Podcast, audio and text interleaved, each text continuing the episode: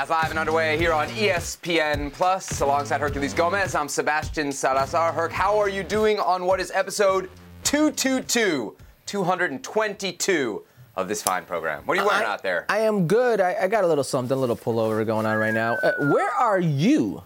Ooh, I'm in the DC office. We just have a different backdrop here. It's not the usual green screen. It's DC at night. Ooh, very, very, very exciting times here in the nation's capital. Sounds still, safe. Still operating out of the same uh, tape room slash closet, though. Don't worry, the budget hasn't been hasn't been blown out for my for my expense.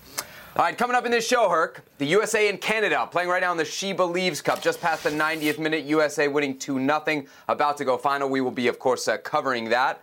We've got a one on one interview with Kevin Paredes, young American, doing fine work right now at Wolfsburg in the Bundesliga, really starting to break through. We've got the latest on Julian Araujo. Looks like that move from the LA Galaxy to Barcelona. It's back on today, Ah. Herc, so, so Ah. that's some good news. We've got highlights from Liga MX. We got some coaching news linked to the U.S. men's national team job specifically. And by the way, the Futbol Americas podcast now has its own feed. What a moment! What a moment in show history. But let's start, Herc, with some huge news. Massive. I mean, almost feels really like it needs a drum roll here. The United States, Mexico, and Canada will all automatically qualify for the 2026 World Cup. Of course, we did it! This long rumored, but finally confirmed by FIFA earlier this week. This, of course, being the first time that three nations will co host the World Cup. So I guess there were some questions.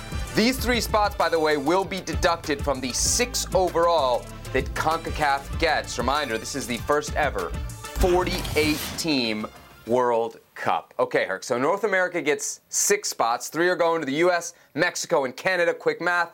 That leaves us three more spots. The question then becomes who else from CONCACAF is going to the 2026 World Cup? Now, you left the homework to me on this one, right? I have to make the choices, Correct. and you just get to bash them. Well, yeah, I will be Sebi Salazar today. Okay. All right. Uh, very well. Okay. Here are my choices for teams one, two, and three, but effectively kind of what I'm thinking is four, five, and six right now in the CONCACAF pecking order. I'm going Jamaica, Costa Rica, and El Salvador to get the three spots for the 2026 World Cup. Shall we start with Jamaica, Herculez? Yes, Gomez? sir. Shall we start with Jamaica? Now, part of this for me is stubbornness, okay? I know that's going to shock you. I picked Jamaica last time, and I feel like they let me down. Right? I Oh, feel like I feel like they let let me down. down. Okay. I, I, I picked Jamaica to go to the 2022 World Cup. Obviously, uh, it didn't work out, but there was some success. Certainly late in qualifying, they actually finished sixth. So if we go off six spots gets you in, they were good enough last time around to qualify as one of the top six teams out of this region. The other thing, Herc, is we cannot deny the talent on the potential Jamaica roster, right? It's not always there, and they may recruit even more foreign uh, dual nationals, right? But when you can throw a guy like Michail Antonio or Leon Bailey on a CONCACAF field, you're a legit threat, right? And then on top of that, if you go back to what has, since they last qualified for the World Cup in 1998, often been a knock, is kind of the reported disharmony within this Jamaican team. And actually, Herc, there's a Netflix documentary, Captains. I know you've seen this. Andre Blake features in it, right, as, as one of the captains of Jamaica. And there's a poignant scene in there where you could see the team getting ripped apart. Well, who's their manager now? Is the same manager that took Iceland to the 2018 World Cup. That was a big part of that Iceland team in 2016. What were those teams famous for? Being together, Herc. So the one problem with Jamaica, they seem to have solved And the with their managerial choice. I think Jamaica's good. What do you think? Safe bet for 2026? It should be. Hmm. And, and honestly, if I was doing the same exercise, they would be in there. My only Okay. worry is if I could pick one team in all of CONCACAF to say underachieves time and time again, Mm-hmm. it's Jamaica. When you look at Gold Cup, it's the U.S. or Mexico, right? When it's not, who has success in the Gold Cup? It's Jamaica. Yet when it comes to World Cup qualifying, when it comes to actually being a unified front, they've underachieved. That would be my only caveat there. But yes, if I'm doing this exercise with you, Jamaica's a shoo in. Okay, also, we have to mention with Jamaica the kits, right? We want to see those kits at the next World Cup. That You look good, you play good, all right? So I'm going, I'm going Jamaica. I'm also putting in Costa Rica. This one was a little bit tougher for me, Herc.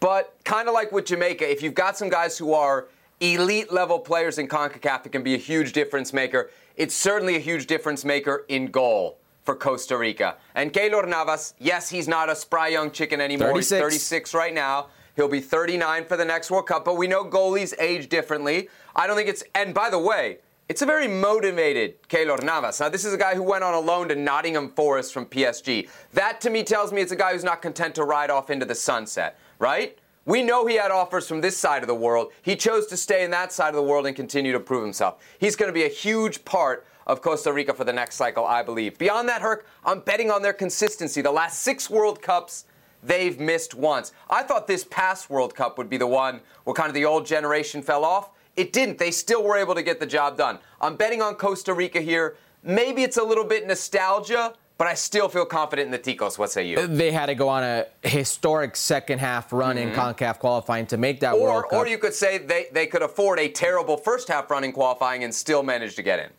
if you want. Now, you mentioned a goalkeeper, and that's all you mentioned. All right, let me read you off really quickly the starting lineup against uh, Germany, that 4 2 Okay. game, which was crazy. You had Navas uh, over 30, Oviedo over 30, Duarte over 30, Waston over 30, Vargas over 30, Fuller. Uh, Leave Cafu Fuller for a second off this. Uh, Borges over 30, Tejeda, uh, Aguilera, Campbell, who's 30 right now, and Venegas over 30. So uh, it's not the spryest of teams, and the biggest Okay. caveat here is Luis Fernando Suarez, the, the head coach here. But very interesting uh, Sure. young group coming up. So yeah, I, I have them in there as well. Plus, who else is it going to be, right? Home field advantage, you think of places that are tough to go. You know, Mexico, the U.S. have not just dropped points in Costa Rica, they've like gotten embarrassed in Costa Rica. So, Costa Rica, tough place to play. I think Yeah. that'll give them an edge. I also think that'll be an edge for the last team I'm picking, kind of my dark horse here. I was between Herc, El Salvador, and Curacao. But I've just seen more from El Salvador. So I think they're going to grab that sixth and final spot out of CONCACAF. I'm betting big time here on Hugo Perez. This is a vote of confidence on Hugo Perez. Tell me I'm wrong. I think this is where you're wrong, and it's because of Hugo Perez. Ooh. Everything tells me that Hugo Perez is maybe looking for something bigger, something more consistent, something where they'll actually give him funds to work with, whether that be a club situation or elsewhere. And because we're betting on the man Hugo Perez here, I think something tempts him away. I, I mm. think he's the saving grace for, for this program, and that's really what, what keeps me from saying it's Hugo Perez and this national team in 2026. If he's there, yeah, for sure, absolutely. But because it's on him, no. And uh, you mentioned Curacao, Suriname is a very interesting prospect. Aaron Vinter, who was with uh, TFC, if I mean this team right now, with the amount of dual nats they could bring in, if Exactly. that actually applies, um, because of Suriname's uh, government laws. But they've got a very interesting team. Sheraldo Becker, uh, FC uh, You're Union Berlin. with Suriname, huh? Dude, of the guy's doing well. So All right, uh, so there you have it. I, I think El Salvador's a, uh, a pretty good bet there. And just imagine, Herc, you know how many Salvadorans are in the United States. Could you imagine El Salvador playing in the United States in the 2026 Ooh, World get him to Cup? DC. Home games, baby. No, remember, we don't have any home games in DC. All right, more news here. USA and Mexico, they don't have to play quali- qualifiers, but they do have to play sometime. And it looks like they're going to play each other in a friendly. This, according to reports out of Mexico, I think first was record. Game set for April in Arizona. Notably, it'll be played outside of a FIFA window, which means both rosters likely to be MLS and Liga MX dominant. So sad, so sad we won't be seeing the European players. Herc. USA and Mexico usually means the world. What about this game? Is it something, nothing, or everything? It's nothing in terms of expectations, in terms of espectaculo, in terms of uh, what it can give you, uh, just to the naked eye. Why? Well, it's MLS U.S. men's national team versus Mexico Liga MX. Now, if you want to see the best versions of both, you're not going to see a lot of MLS players on the U.S. men's national team. In fact, uh, let's use the England game for example. There was zero Major League Soccer players versus England. It was an all-European team. And if you want to look at Mexico, on the flip side, the European players are few and far between versus Saudi Arabia, a must-win game. It was seven Liga MX players at the time. So it's a stark contrast in what you're going to get and what it actually means for the programs. That's why it's everything. But if I'm spending my hard-earned dollar, mm. sure, it may be crest versus crest, but it's not actually the best versus the best. Agreed. Agreed. This is going to be what? B team versus B team, C team versus C team, maybe? I don't know. I think it's more. I think it's more B team versus C team. Okay. Who's B we getting? Mexico's. And we're getting the USC team. Yikes. Yeah. Okay. Stadium holds about 70,000. How many think will show up? Because that's the real question, right? We can say it's, I, I believe it's nothing, but somebody I will think show up. You think it'll sell out? I think it'll sell out. And now, the one thing that Because Mexico FMF fans will go see a Molero. The one U.S. thing that fans FMS haven't proven well- that they're Molero fans yet. Well, they don't January have to. camp games they don't, don't, sell have to. out. You didn't. You didn't ask if Major League Soccer fans or or U.S. men's national team fans will fill this out or sell this out. You asked if it would sell out. Mm-hmm. Yes, because of the Mexican fans. FMF does a very good job of selling nostalgia. They do a very good job. The Mexican national here in the states, who's a resident, who's a citizen here in the states, of attracting that consumer because of the nostalgia, because of the stark or the, the strong ties to their homeland, and it's a party. So this is why this is why these fans often go to the concentraciones, the hotels where these players are at, where the Mexican national team is at, knowing it's a C team, or they should know it's a C team, and ask where Chucky Lozano is at, ask where Raul Jimenez is at, ask where Chicharito's at. This happens, they sell, and they sell well. Uh, you think ticket prices will reflect the fact that it's a, a BC team? You think it'll yeah. cut us a break? Oh, sure. Yeah. Yeah. Right. Yeah. That, I think that's what upsets me the most is, is that the ticket prices will still be like this is A versus A. And honestly, Herc, I'm really starting to get annoyed with these these friendlies. So This is not the first USA Mexico friendly we've had. We don't need friendlies between these two teams. I know you always talk about the one in 2012 in Azteca because it had its historic significance to you. Well, that's different because it was the Azteca. It was different. It was different. Also, it was over a decade ago. With the amount that these two teams are playing now, we don't need these friendlies. Not only does it water down USA Mexico, which is a great rivalry, it's going to water down everything else in that space, which is MLS versus Liga MX. This is just another version of that. And we're starting to see that in so many competitions, Herc. At some point, we're going to get sick of it, right? Yeah, uh, what I will say is they've been memorable. You go back to last time they played in Arizona, I think it was Jimmy Conrad off a header, and it was Eddie Johnson, uh, Landon Donovan. It was uh, Osvaldo Sanchez swiping at Eddie Johnson. And then you go ahead, I think it was the Alamodome in San Antonio. It was actually a college student who debuts for the uh, U.S. men's national team versus Mexico, that being Jordan Morris. So eh, there are some moments you remember in this history when they aren't the A versus A team. That said, I don't need to see it. I don't need to. I don't need to buy it. USA versus Mexico, then tentatively on the books for April in Arizona. Let's turn our attention, here, shall we, to Jesse Marsch, because we now have various reports that talks between Marsch and Southampton have broken down. Just a few days ago, Marsch was considered the favorite to take the Saints' vacant job and return to a Premier League gig just weeks after being fired by Leeds. But discussions broke down over the length of the contract. That was reported by The Athletic. Southampton apparently didn't want to give any assurances beyond the end of this season. Marsch wanted more. Herc turning down a Premier League job. Did Jesse Marsch make the right decision? Yeah, he made the right decision. This was a very good opportunity for Jesse Marsch. If they would have given him, let's say, an 18 month contract, the six months here and in a year in the mm-hmm. championship, because most likely Southampton may get relegated. That's the most likely scenario. They're, they're dead last right now. They may get relegated. Now, it's fine if you take over and they get relegated, knowing that you have a parachute payment that can help you fund the team to come back up, and you have time to mm-hmm. implement a style that they may already have, maybe already suited for, but you, you in general, Jesse Marsch in general, and have them come back to the Premier League. Instead, when they don't offer you that assurance, those guarantees, what you're really saying is, do I re- want to take the risk of another stain on my resume? a, a team that goes down and I'm part of that fracaso. I think this is a risk that didn't make sense for Jesse Marsch. And I don't know why Southampton didn't roll the dice with Jesse Marsch here. It's not like there are going to be a lot of interested parties saying, yeah, this is a sinking ship and I'm willing to go down with it. So if he thinks he's going to get another Premier League job offer, then I think this is definitely the right decision. I don't know about you, Herc. I'm not really convinced that Jesse Marsch is going to get another Premier League job offer. This to me was a very convenient situation. He had just been sacked. Southampton needed a manager in kind of a desperate moment quickly. And he's right around the corner and plays and manages a very similar style to what Southampton does, not just in terms of their last manager, but as a club, what they like to do. This was a really good fit to get walk into a Premier League job after a Premier League failure. I think we're calling Leeds a failure, Yep. at least not a success. And then what happened at RB Leipzig, which we're definitely not calling a success, right? Right. So back to back failures, and now he's getting another Premier League opportunity, Herc. I don't think that those are going to come very often or at all anymore for Jesse Marsch. And what I'm thinking here is, from Jesse Marsch's perspective, now he's leaving it to circumstance. Will another job come around? What about the idea of taking Destiny Herc as a manager into your own hands and saying, it's Southampton, sure, but we're only what? Four points from safety? 16 games left? I can pull him up. I'm going to take my managerial, my career destiny into my own hands. Shouldn't Jesse Marsch have done that? Let me ask you a question. You mm-hmm. say you say he may not get another chance. You're mm-hmm. you're undecided right now if he'd get another chance in the Premier League, right?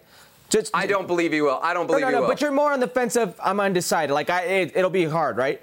What if he takes it for these six months and they get relegated? What if he can't pull him up? Will he get that chance? No, you're more on the side of no. This is another stain on his resume.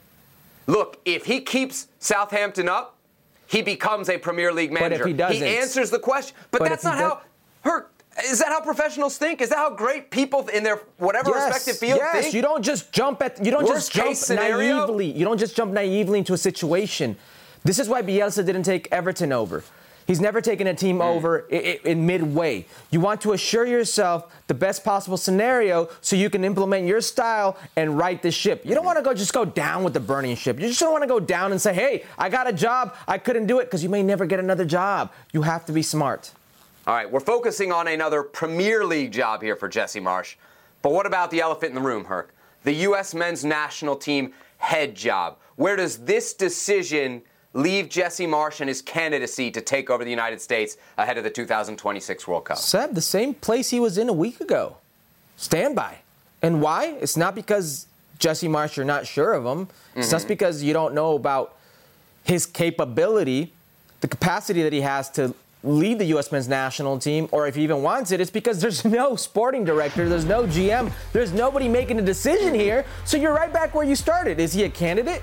Yeah, he's a candidate. Has that boat sailed for him with the U.S. men's national team? No. Why? Is it on Jesse Marsch? No, because nobody's making a decision right now. He's exactly where he was a week ago. So I think the Southampton decision informs us a little bit, at least on what Jesse Marsch thinks of the U.S. men's national team job.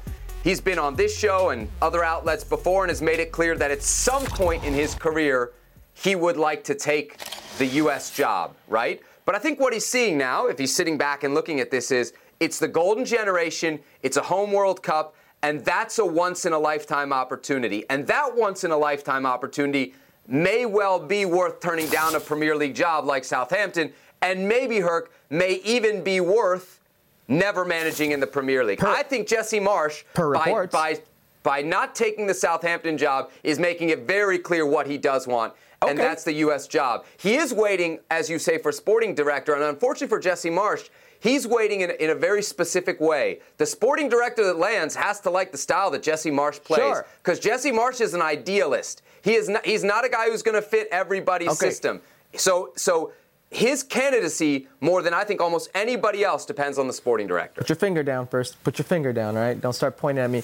Uh, if Jesse Marsch, as you claim, mm-hmm. is holding out for the U.S. men's national team, why is the reason, per the reports, that he didn't take the Southampton job the length of the contract? Why didn't he just say no? I'm holding out for the U.S. men's national team job. Like, if it's so attractive, the golden generation mm-hmm. on home soil, why is the reason he's not with Southampton, the U.S. men's national team, and why are we hearing that it's the length of the contract? I think it could be both. I don't think it has to be black or white. It has to be one or the other. I think you're you're you're not looking at the Southampton job in a vacuum. You're looking at the Southampton job and saying, if I take this, what is it going to cost me? And I think Jesse Marsch realizes that whether he had had success or been a failure at Southampton, it would have cost him a shot. Just a shot at the U.S. job for 2026. Yeah, but you're saying it's not in a vacuum, Seb, and I'll turn it around. You said right here, why don't you take your your managerial destiny into your own hands? If he's that interested in it, mm-hmm. why are you having talks with Southampton? Because he's a manager. It's a Premier League team with an opening that says they want you. And he doesn't know who the sporting director is going to be. The U.S. job is not a guarantee, Herc. It's not a guarantee. Yeah. yeah. yeah. All right, speaking about potential candidates for the United States, here's a name for you. Thierry Henry, the footballing legend turned manager turned assistant turned TV pundit, was asked about the U.S. job over on CBS. Quote, do I know the American players? Yeah, I know the players. Do I know the league? Yeah, I know the league. It's a different ball game now to talk about it like that. But would I want to be a manager at any level? Yes. Of course, that's something I would want to do. But to go back to the U.S. national team and the U.S. in general, what's the plan? What's the philosophy? What do you want to be? Herc, Thierry Henry, should he be a candidate for the U.S. job? Now, when we talk Thierry Henry, are people taking into the account his resume as a footballer, which is very good? Let me ask you. Hard pressed. Let me ask you. Would you before, take it into you ask account? me, before you ask me, just let me finish really quick. How okay? important is it? Let me finish really quick. Are you taking into account his resume as a player, which is very good, or how well spoken he is in front of the camera as a commentator, which he is also very good at? He's a very good commentator. Or maybe as an owner for Como and Serie B, he could be a very good owner, maybe there. Or are we taking into account his standalone managerial resume. Mm. What he did with Monaco, that abysmal show with Monaco, what he did with Montreal, that abysmal show with Montreal, where, by the way, they were eliminated in the CONCACAF Champions League versus Olympia. Olympia. And then he decides to leave the team for family reasons. He wanted to be close to his family, only for in that same week Bournemouth to come about and talks between him and Bournemouth fall off, and then he ends up being the Belgian assistant coach once again. As a standalone managerial resume, you wouldn't open the door for him. He wouldn't be a candidate because he's Thierry Henry. Okay. And because he was a very good player, a great player, and he's a very good commentator, maybe even a great commentator, all of a sudden, oh, wait a second, Thierry Henry? Oh, that sounds interesting. But if you remove the name Thierry Henry and just put his resume, standalone, Ekis, right there, nobody's giving him a shot. A wise man once said, We don't operate in a vacuum. So let's put the name back up there. It is Thierry Henry. How much is that name worth, huh? How much is that specifically, Herc, that playing resume worth? Think about it from your days as, as a player perspective. A great former player walks in as a manager. What's that worth? Because whatever else you want to say about his resume, the playing resume, that's got to carry some weight. Yeah, sure carries weight as a player, and you respect them as a player. But how many times have we seen being a great player doesn't translate into being a good manager on the world level? Okay? Now, he may say he knows the league, he may say he knows the player pool, he may say all these things, which are great. What have you done as a manager to warrant this? Okay? That is the only question you need to ask. That is the only thing that matters. Standalone managerial resume, I don't think it gets him in the door if he's not Thierry Henry. That's why I would say this is something you have to walk away from. Yeah, yeah, he checks some boxes, right? The name, the connections to the game. He's a relative outsider, which we talk about. The incestuous nature of U.S. soccer. He would definitely be a departure from that, but he's just too green, too inexperienced. Four wins out of 20 with Monaco, nine wins out of 29 in Montreal. Can I there's, s- there's there's not a there's not a record of success. There's not hardly a record there. So There's not. too green, but maybe somewhere down the road. I'd like to see him in MLS for what it's worth. I He- would like to see him back Again, in yeah, in Montreal, I- honestly, I'd like to see him in a, a good market. I think, you know, because let me tell you where Thierry Henry would absolutely knock it out Mm. the park. If Thierry Henry was the U.S. men's national team manager, regardless of what the record would be, good Mm-hmm. or bad, where he would knock it out the park would be in recruitment, dual Yes. nationals. Balogun, let's Yes, go. yes. He knows all about Fuller and Balogun, huh? Yes. Sure, he's seen him over there in and France. that that's where he would knock it out the park. But that's the only thing I could probably guarantee he would knock it out the park because I don't. As a manager, I don't know, and I don't think that gets you in the door. he can bring you Balogun. Might be worth uh, doing it just for that alone. Let's run it back. Josh Sargent with his 11th goal of the season for Norwich in the championship. It came in a 3-1 win over Hull City on Tuesday. Herc. A very good goal, well worked. The little combination play, the reception, the way he sets it up, that's the goal itself right there. It makes it look easy. Beautiful from Josh Sargent. Norwich ninth, two points back of the promotion playoff spots in the championship. Remember, top two automatically into the Premier League. Three, four, five, and six into the playoffs. Champions League, Canada's Alfonso Davies with the game-winning assist for Bayern Munich in their 1-0 victory over PSG, picking out Kingsley Coman in the 53rd minute, Herc. Uh, yeah, I could give that assist to Donnarumma. That definitely should have been a very saveable. Keylor would have saved it. That's all I'm saying. is. I'm not saying. I'm just saying. Davies was a, uh halftime sub in this one for Joao Cancelo, so a quick impact. I think I think actually Alfonso was bitter that he wasn't in your top five CONCACAF attackers, Herc, but he wasn't bitter about this. Finally, getting Lionel Messi's jersey in a jersey swap. Apparently, not the first time he tried this. Yeah, he tried it in the 8-2 win, that historic win for uh, Bayern Munich versus uh, uh, Barcelona during the pandemic. Um, it didn't go over so well. Leo didn't want to trade jerseys at the time. So guess what? That's a historic jersey, by the way. That that M- Messi jersey from the 8-2. Alfonso was smart. That's a collector's item. well, he didn't get it, but he got this one now.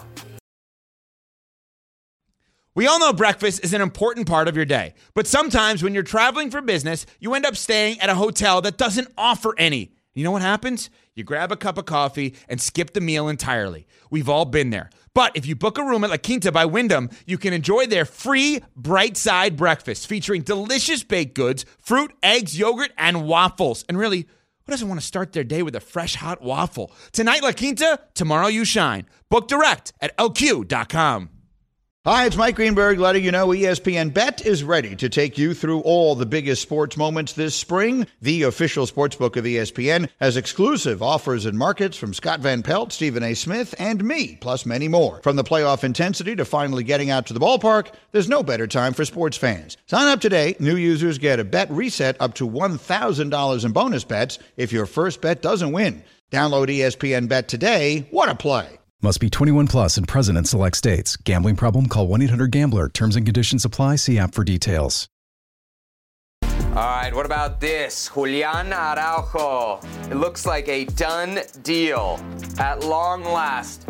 After all that speculation and a move that Barcelona told us was 18 seconds after the deadline, Julian Araujo is now with Barcelona. He'll be training with the B team. Apparently, won't be registered with the A team uh, until the summer. LA Galaxy going to get four million euros for their part of the deal. Let's start here first. Uh, first, Herc. Is Julian Araujo going to be a first team player at Barcelona? What kind of impact do you think he has eventually, eventually, not in the first few months at the Catalan club? Yeah, based off just player pool in general, the style of play, I think it's going to cost him at first. But I love everything about this kid's work ethic, the way he, he can set himself to be successful, but those are some deep waters. That said, you look at Barcelona's right back depth chart, if you will. I mean, Sergi Roberto, 31 years of age, not quite frankly, has been in the good graces of Xavi as of late, hasn't played much. Ronald Araujo, actually a center back, has been playing that right back position. Busquets every once in a while. If he's there, he's going to get some opportunities. And all you need to do is be on the field, Barcelona to do well, which they have been doing lately. Xavi to see something in you, and Rafa Marquez to really, really fine tune you. Mm-hmm. This is where I think it's going to be instrumental and actually to his advantage that he's not being thrown into those deep waters at first. So the fact that he's going to go to Barcelona B and he's going to have three, four months of actual time to work and develop before he gets into that first team waters and actually plays, because he may go to the training sessions, he may be there and whatnot, but to actually play, I think that's to his benefit. So if you're asking me if he will have a successful Barcelona career, I don't know. But mm. if I'm betting on it, I bet it's more he gets opportunities than him right now never sees the light of day. Okay. So we were talking about this in the production meeting in terms of the MLS to major big time blockbuster European club moves. There's a spectrum, right? There's yeah. Matt Miazga, let's say, to Alfonso Davies. Matt Right. Miazga went straight to Chelsea. He played two Premier League games for Chelsea and he made five loan moves. Alfonso Davies went to Bayern Munich, and even though, like Julian Araujo, Alfonso Davies started on the second team. He started at Bayern 2. He was pretty instantly a starter. He won a Champions League. Now, five years later, and look at exactly what he is. So, so that's the spectrum upon which Julian Araujo would land. But there's one player in particular, Herc, that I think is a more apt comparison. Serginho Dest. Serginho Dest played 72, 72 games across all competitions at Barcelona in the same position. Do you think Julian Araujo will play more or less games than Serginho Dest at Barcelona when it's all said and done? Keep in mind he's got a he's got a three-year deal through 2026. Yeah, Serginho Dest also, by the way, uh, was over 20 million sale, and Ronald Koeman specifically, who recruited him, tried to recruit him for the for the uh, Dutch national team, specifically brought him to Barcelona. So there's a big difference there. They, they, they wanted to make that work. Julian Araujo is $4 million. That's a drop in the hat for some of these teams. Julian Araujo is 21 years old and has done well at the Major League Soccer level, but we're talking about Barcelona, a historic team, that the right backs are almost playmakers. Does he fit that bill? I don't know. I mean, you just said Sergio Roberto. Today they started uh, Ronald Araujo, center back at right back. Yeah, and they've started Busquets as well. Um, what are the difference? Why do you start a Busquets there? Because he's very good with the ball. Because it's instrumental in the build-up. This isn't something that Julian Araujo necessarily does very well. Julian Araujo is one of these players that will surprise you in the way he defends and how he gets into the attack, but nobody's going to sit here and say, say he's refined with the ball at his feet, that he's that type of playmaker. He can certainly turn into something special, but mm-hmm. uh, when you're trying to compare the two, I think it's it's a weird comparison. But if you're saying who's going to play more, yep. that's an interesting one for me because if you cap it off right now, it could end up being Julian Araujo if he stays there longer. But guess who's coming back? And guess who could be in that competition with oh, Julian Araujo? no way, no way. Look at that. A uh, Mexican and American battling out for the right back spot at Barcelona. How sweet would that be? Julian Araujo's teammate on El Tri, El Memo Ochoa. Of course, uh, with Salernitana in Italy after the move from Club America. Memo was benched for the club's game on Monday, a 1 0 loss to Hellas Verona. That after shipping 17 goals in his first six games. In Serie A. Davide Nicola, the manager who has since been sacked, said this about Memo. Quote, we signed Memo to give us a hand until Sepe returns. It's a particular role and there are hierarchies. Sepe has been the starter for a reason. We have two excellent goalies. If Juventus can rotate their goalies, I don't know why we can't do it. Herc, what do you think? Was Memo's move to Salernitana and Serie A a mistake? I believe it was a mistake. I also believe it was done out of spite. Now, when I say out of spite, at who? At Santiago Baños in Club America, because before the World Cup happened, he was actually already pacted to sign with Club America. They had a dollar amount, they had the length, everything was done. Plays the World Cup, has himself a very good World Cup, which we're accustomed to seeing every four years out of Memo Ochoa. And guess what? When he comes back, what does Santiago Baños, the club president of America, do? Oh, let me pull that back. Let's alternate the time here. So what does Memo Ochoa do? Wait a second. We had an agreement. No? Okay. I'm leaving. Where are you going to go? Major League Soccer? Wherever. And he leaves. He takes a chance because Memo Ochoa can take a chance. Memo Ochoa has done everything there is to do CONCACAF wise, Club America, for a goalkeeper of his statue or stature, and he's gone. But I think he makes this in the heat of the moment and he bets on himself and now I think he's in a situation where he's maybe thinking twice of it. Mm. Look, if he's not playing from here on out, it's a problem. Uh, then it's a mistake. But it certainly feels like, especially the interview that we saw, what, last week come out, that the parting of ways with America did not go as Memo thought it would. It felt like America was not really all on board with him. And then you think, all right, he's got a European passport. Salernitana is really the best option? Like, what are we finding out about Memo here? Salernitana as a backup was his best option, was the only option for this great, iconic Mexican World Cup goalie? Is he really not that good, Herc? Boy, he's good, but he's also not in his prime. And he's also not an attractive option when you look at what you want in your goal long term. And most of these teams don't look for quick fixes, don't look for that band aid. And that's the situation he's in. He, comes in as a band aid, he comes in as an insurance policy. That's not where you want to be in the long term. And that's the thing. These teams aren't seeing Memo Ochoa as a possibility in the long term because of his age, because of the track record, because it's not the national team, it's not a World Cup, it's a club situation, et cetera, et cetera. All right, uh, yes, Salernitana right now 16th in Serie A, four points from the drop. The good thing is, if it's a mistake, Herc, it's short lived because the contract right. ends in the summer. So uh, Memo Ochoa could certainly try to get some other options. They play Lazio on Sunday. Let's see if he's still uh, on the bench come the weekend. They have a new manager, Paulo Sousa, now in charge of Salernitana there in Serie A. This podcast is proud to be supported by Jets Pizza, the number one pick in Detroit style pizza. Why? It's simple. Jets is better. With the thickest, crispiest, cheesiest Detroit style pizza in the country, there's no competition. Right now, get $5 off any eight corner pizza with code 8SAVE. That's the number eight, S A V E. Go to jetspizza.com to learn more and find a location near you. Again, try Jet's signature eight corner pizza and get $5 off with code 8SAVE. That's the number eight, S A V E. Jet's Pizza. Better because it has to be. The midweek Liga MX highlights. We'll start with Rayados and Querétaro. 25 minutes in, Rogelio Funes Mori gonna make it 1 0 for Monterrey. Funes Mori! Funes Scori, more like it. Uh, this is what he does for Monterrey. We, we know for Monterrey, he's a goal scorer. He's the goal scorer, the historic goal scorer. Ponchito Gonzalez with the assist there. He'd get on the score sheet here. 10 minutes later, it's 2 0 Rayados. Yeah, we're not talking enough about Ponchito Gonzalez. Uh, five goals in the season uh, for Ponchito Gonzalez, who continues his very good run last season. Diego Cocca should have this player in his plans. Ooh, okay. Call up talks for Ponchito. I like it. America, San Luis. This one on Tuesday night. 10 minutes in.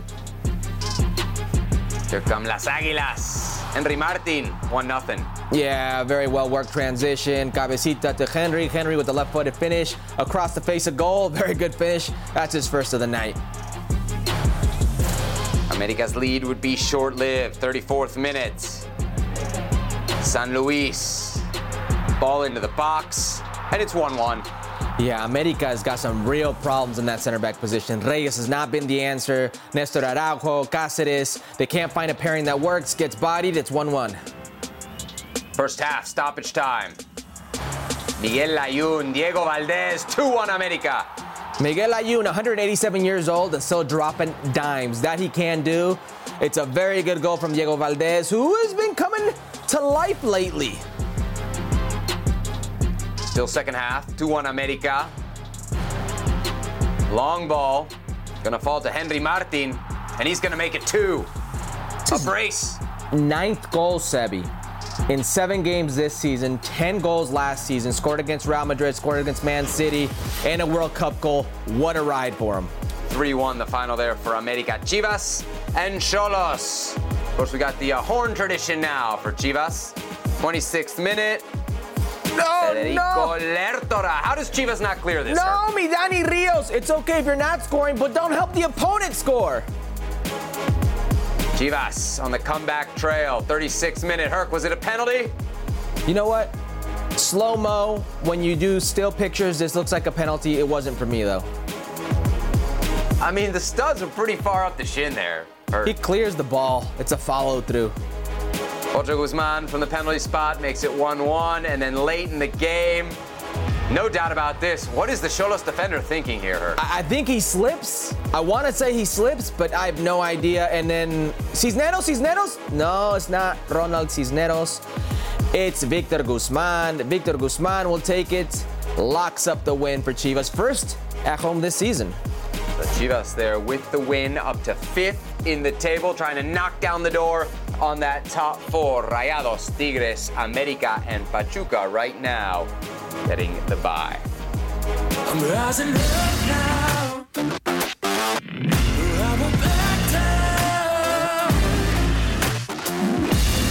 Gets that cross in, comes off Morgan, swats it on the strap, and it's 1 0, six minutes in.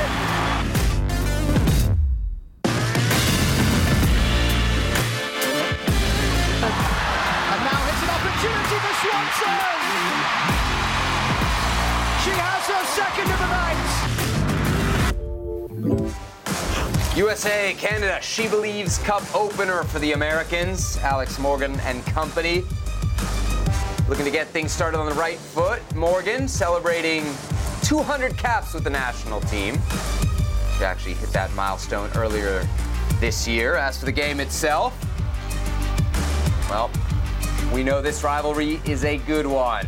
Canada eliminating the U.S. at the last Olympics in the semifinals, but the teams have been very much in concert this week. We know the Canadian women's team having a pay dispute with their federation, not dissimilar from what the American women have been through. Lots of solidarity before the game, lots of American chances early in the game. Ashley Sanchez hurt with the shot tipped over the bar by the Canadian goalie. Yeah, goalie got screened. Very good save. Sanchez a little blazer of a shot. And then, uh, what are we doing here? Taylor Sheridan with one big stop, but couldn't make the stop here. Pew, pew, pew. Yeah. Lasers from the boots of Mallory Swanson. I do not know how much of this Alex Morgan knew about, but it's a good little layoff and what a strike. A little half volley for the goal. U.S. up 1 0. Just after the half hour mark, another chance for the Americans. Not going to get much easier than that. 2 0. It's Swanson again. First half stoppage time.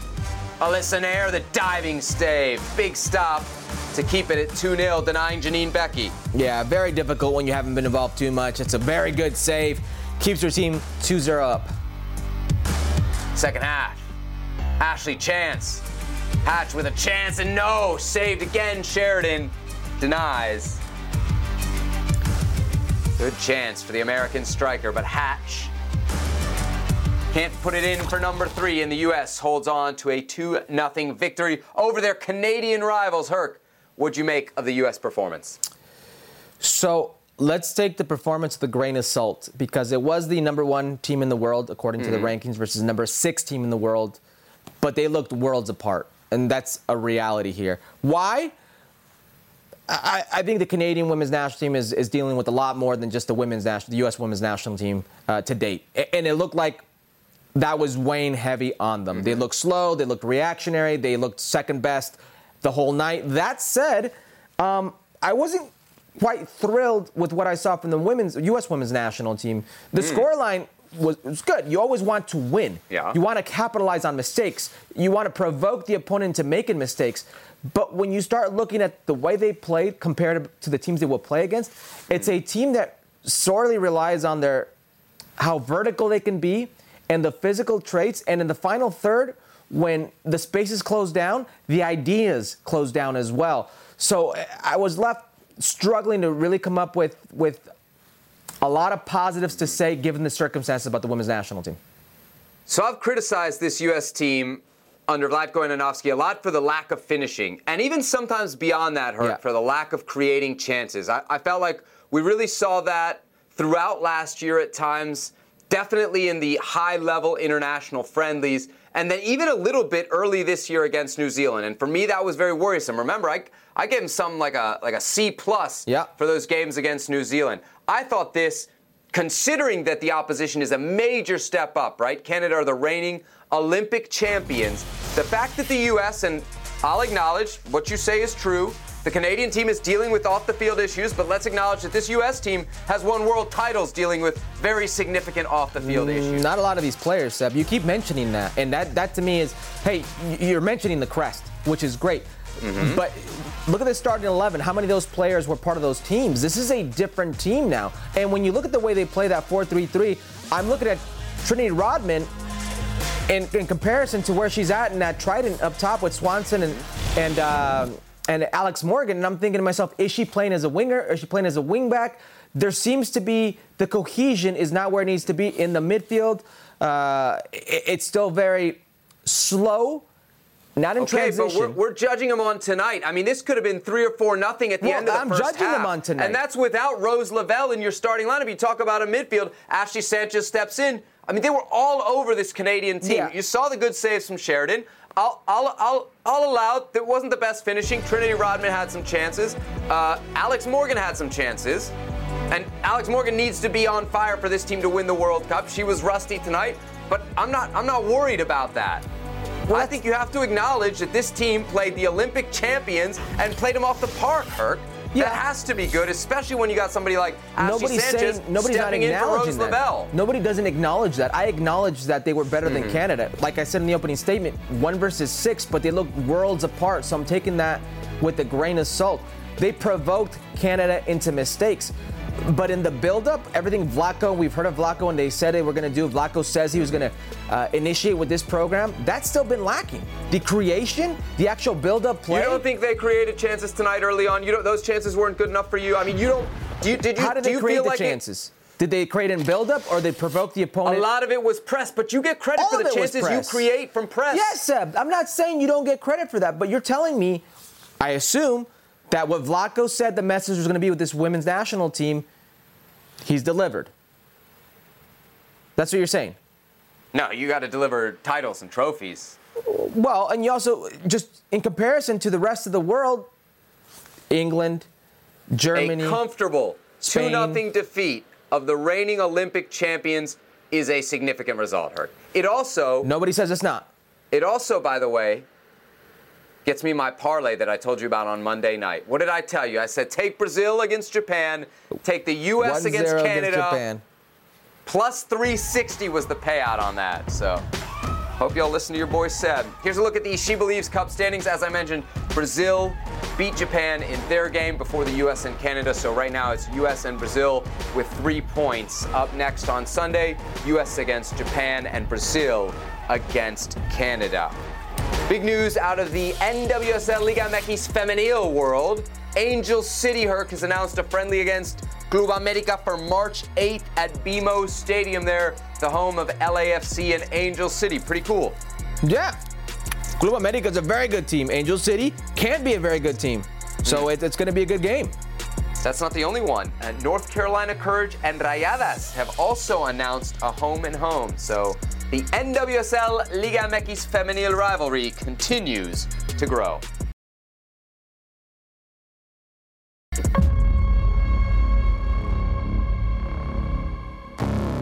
Brady's crosshairs. Oh, and what a finish that is. Baku to round off a super team move. Paredes here fans the space. And how's this for a cross? And Baku there to seize on it.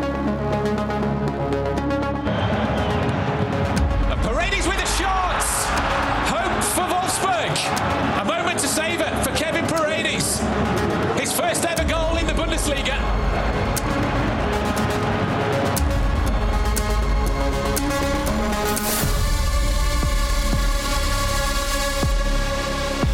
Our next guest here on Futbol Americas, Kevin Paredes of Wolfsburg in the Bundesliga. They got a huge game coming up this Saturday against Leipzig at home, which you can, of course, watch here on ESPN Plus. Kevin, welcome back to the show. What's the uh, Volkswagen Arena going to be like on Saturday? Because it's a huge game for you guys, right? Yeah, yeah, it's going to be a big game, so it's going to be packed. I'm looking forward for the game, and I think we're ready for it.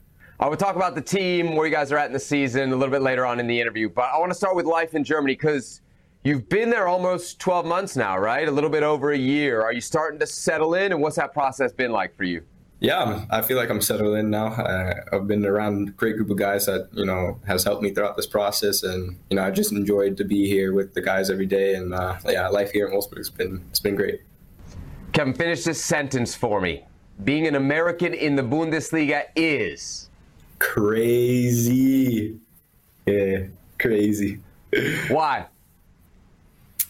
you just never expect uh, like myself uh, where where I'm from uh, in Virginia and stuff you never expect a, a kid to go that far in life and uh, at, at so young. So uh, I just find it myself great crazy because you know I'm, I'm grateful to be in the position I am. Like I said there's not many kids my age from the states that made the jump over. So yeah I, I just feel like it's crazy. All right, let's go through some uh, recent highlights of yours that we've picked out here amongst our production team. The first is your first Bundesliga goal. All right, what do you remember from this moment? Because I remember like the first goal I scored at, at, at travel level. Still, that was 30 some years ago. So I'm sure this is this is burned into your memory. yeah, it was, for me, it was a crazy, surreal moment. Uh, I couldn't celebrate much because you know we were down. I was trying to help my team come back uh, as soon as possible, but you know I, I, I replay this moment every day, and it's just it's just crazy to to say that I scored my first Bundesliga goal. Caught it pretty sweet with that left foot, huh? yeah, it, it just came towards my way, and I just uh, the worst could happen is I missed, so I just tried it, and yeah, I went in.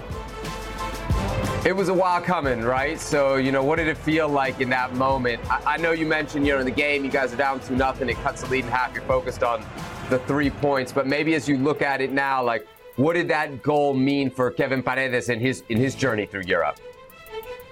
Yeah, like uh, I always, me and my family, my agent, we always say like once I get my first goal, that's when you know I start to pick up momentum, start to pick up confidence. I feel like it was the same at DC, and and uh, I'm trying to you know replicate that here in in, in the Bundesliga of Wolfsburg to help them as much as I can. uh, provide any any spark or any tackles, anything for the club um, that is needed from me. And yeah, like I said, getting that first goal is a big confidence booster, and I want more, and I'm going to get more. I know it. Yeah, it's not just goals though; it's assists. I think we got your first Bundesliga assist as well. That came uh, back in late January against Freiburg. Walk us through this one because this, this is your strength, right? Getting out on the wing and picking guys out. Yeah, the, the ball came towards my way, like you see here, and uh, I saw a couple guys in the in the box. I saw Ridle Baku trailing in. Marmoush was also trailing in, and and it's, it feels great to you know provide an assist for my teammate because I remember my very first uh, cross in the Bundesliga was the one that went probably over the stadium. So it was good to have this one stay in the box and it got got to someone's head and uh, we got the goal off it. So it just felt really great. Oh man, what did that feel like when that first cross went out of the stadium? Yeah, it was it was an embarrassing moment because I was so ready to make my debut for the club. I was so ready to get on the pitch. I'm, I said to myself, I'm going to do something. Uh, well, I did something. I did put the ball over the stadium. I did do that, but uh, yeah, it's, it's just great to, to finally make an assist for, for the club and you know really top top goal.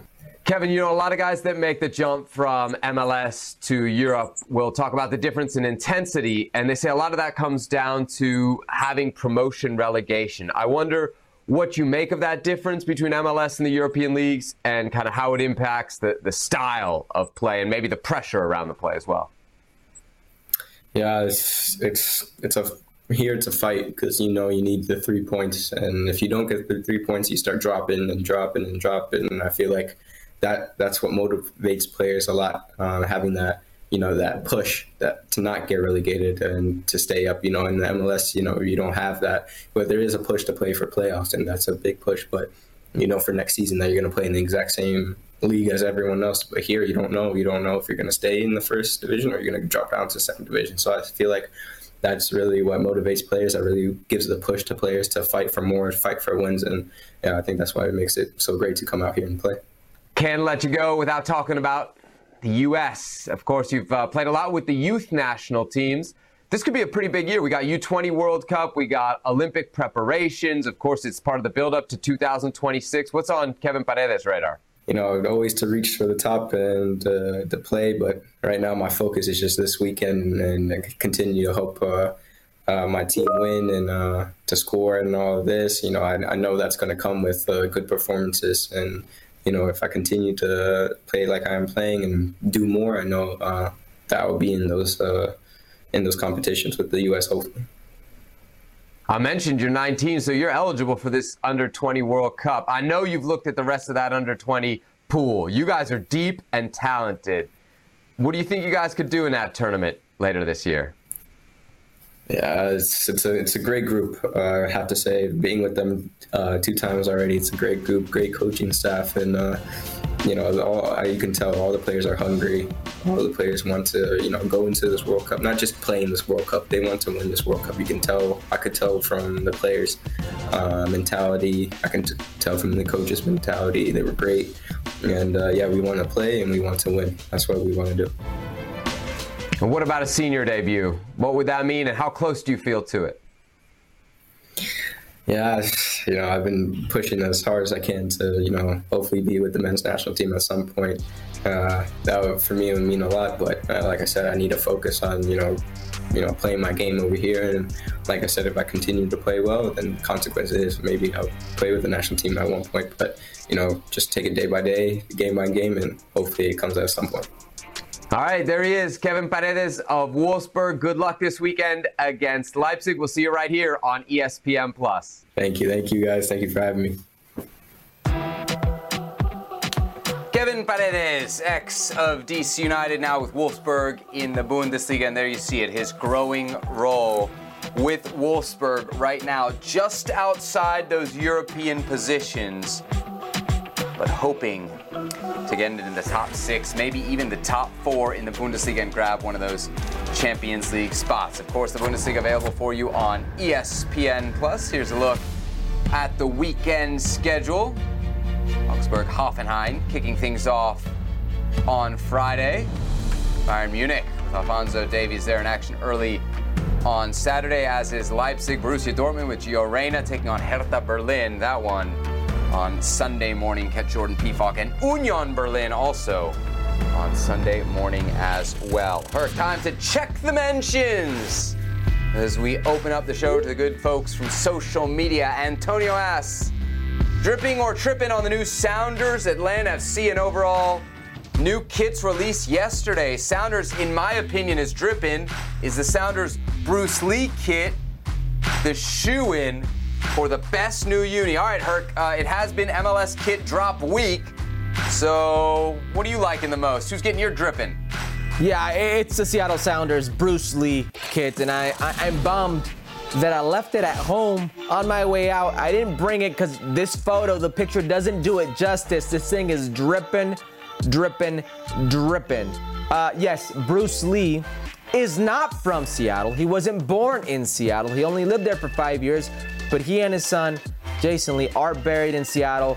Uh, did have monumentous ties to Seattle. It's very cool what they do. Jimi Hendrix, Bruce Lee. We'll see who's next. But this jersey, did you get it, Seb? Did they send you one? Because it is straight. Oh, look at how beautiful that is. Straight fire. 20 some teams to choose from, and Herculez Gomez of Sounders TV picks the Seattle Sounders. But let it be shown for the record the Sounders sent me a kit. I'm the one with the kit, and not Herc. Look at that. They told me they didn't have kid sizes. I asked Look my at son. that. How Look did you that. get one? I'm a Sounders front office favorite, it would seem. All right, I'm going with the Philadelphia Union. now I know what The everybody's saying. I know the clouds give off a little bit of the Simpsons vibes, but I think I kind of like that. Do you? Uh, here's here's what I really like about it. It's very clean. The other thing that I love, and Philly wasn't the only team that did this, a few others did as well. They didn't go with the full crest. They did something different. I love that snake. I love that snake right there on the shirt. So it's clean. There's a lot of good ones out there. Portland did something with the plaid that I thought was tight. Nashville has an all black that's pretty, They pretty do. fire. They do. There's some very good jerseys. Can I just say, Yeah. this is a very, very nice jersey, Mm-hmm. but in the most Philly way this year, it just came up second best. Oh. All right, that'll do it for this edition of Futbol Americas. The show will be back, Herc, on Monday. Hany Mukhtar, the reigning MVP of MLS, will be our interview. I, however, Herc, will not be here. Your You wildest suspended. dreams You are suspended. come I true. suspend you. I have I want to see you for a month, Seb. That said, Seb, congratulations to you and your lovely bride. Thank you, Next time thank we you. see you, there's a little. Do we have a name yet? A little We do not have a name yet. We do not have a name yet. We're still selling naming rights because I hear children are expensive. My wife, How my about beautiful wife, Fulgencio? Fulgencio is is a pretty pregnant, and uh, she's due on Monday. So this is gonna be my last show for a month. But I will be watching every single episode. So don't do anything crazy without me. Don't have too much fun with Mao, huh? Let's go, Seb. There he is, Herculez Gomez. For all our awesome production team here at Futbol Americas, thanks for watching, and they will see you on Monday.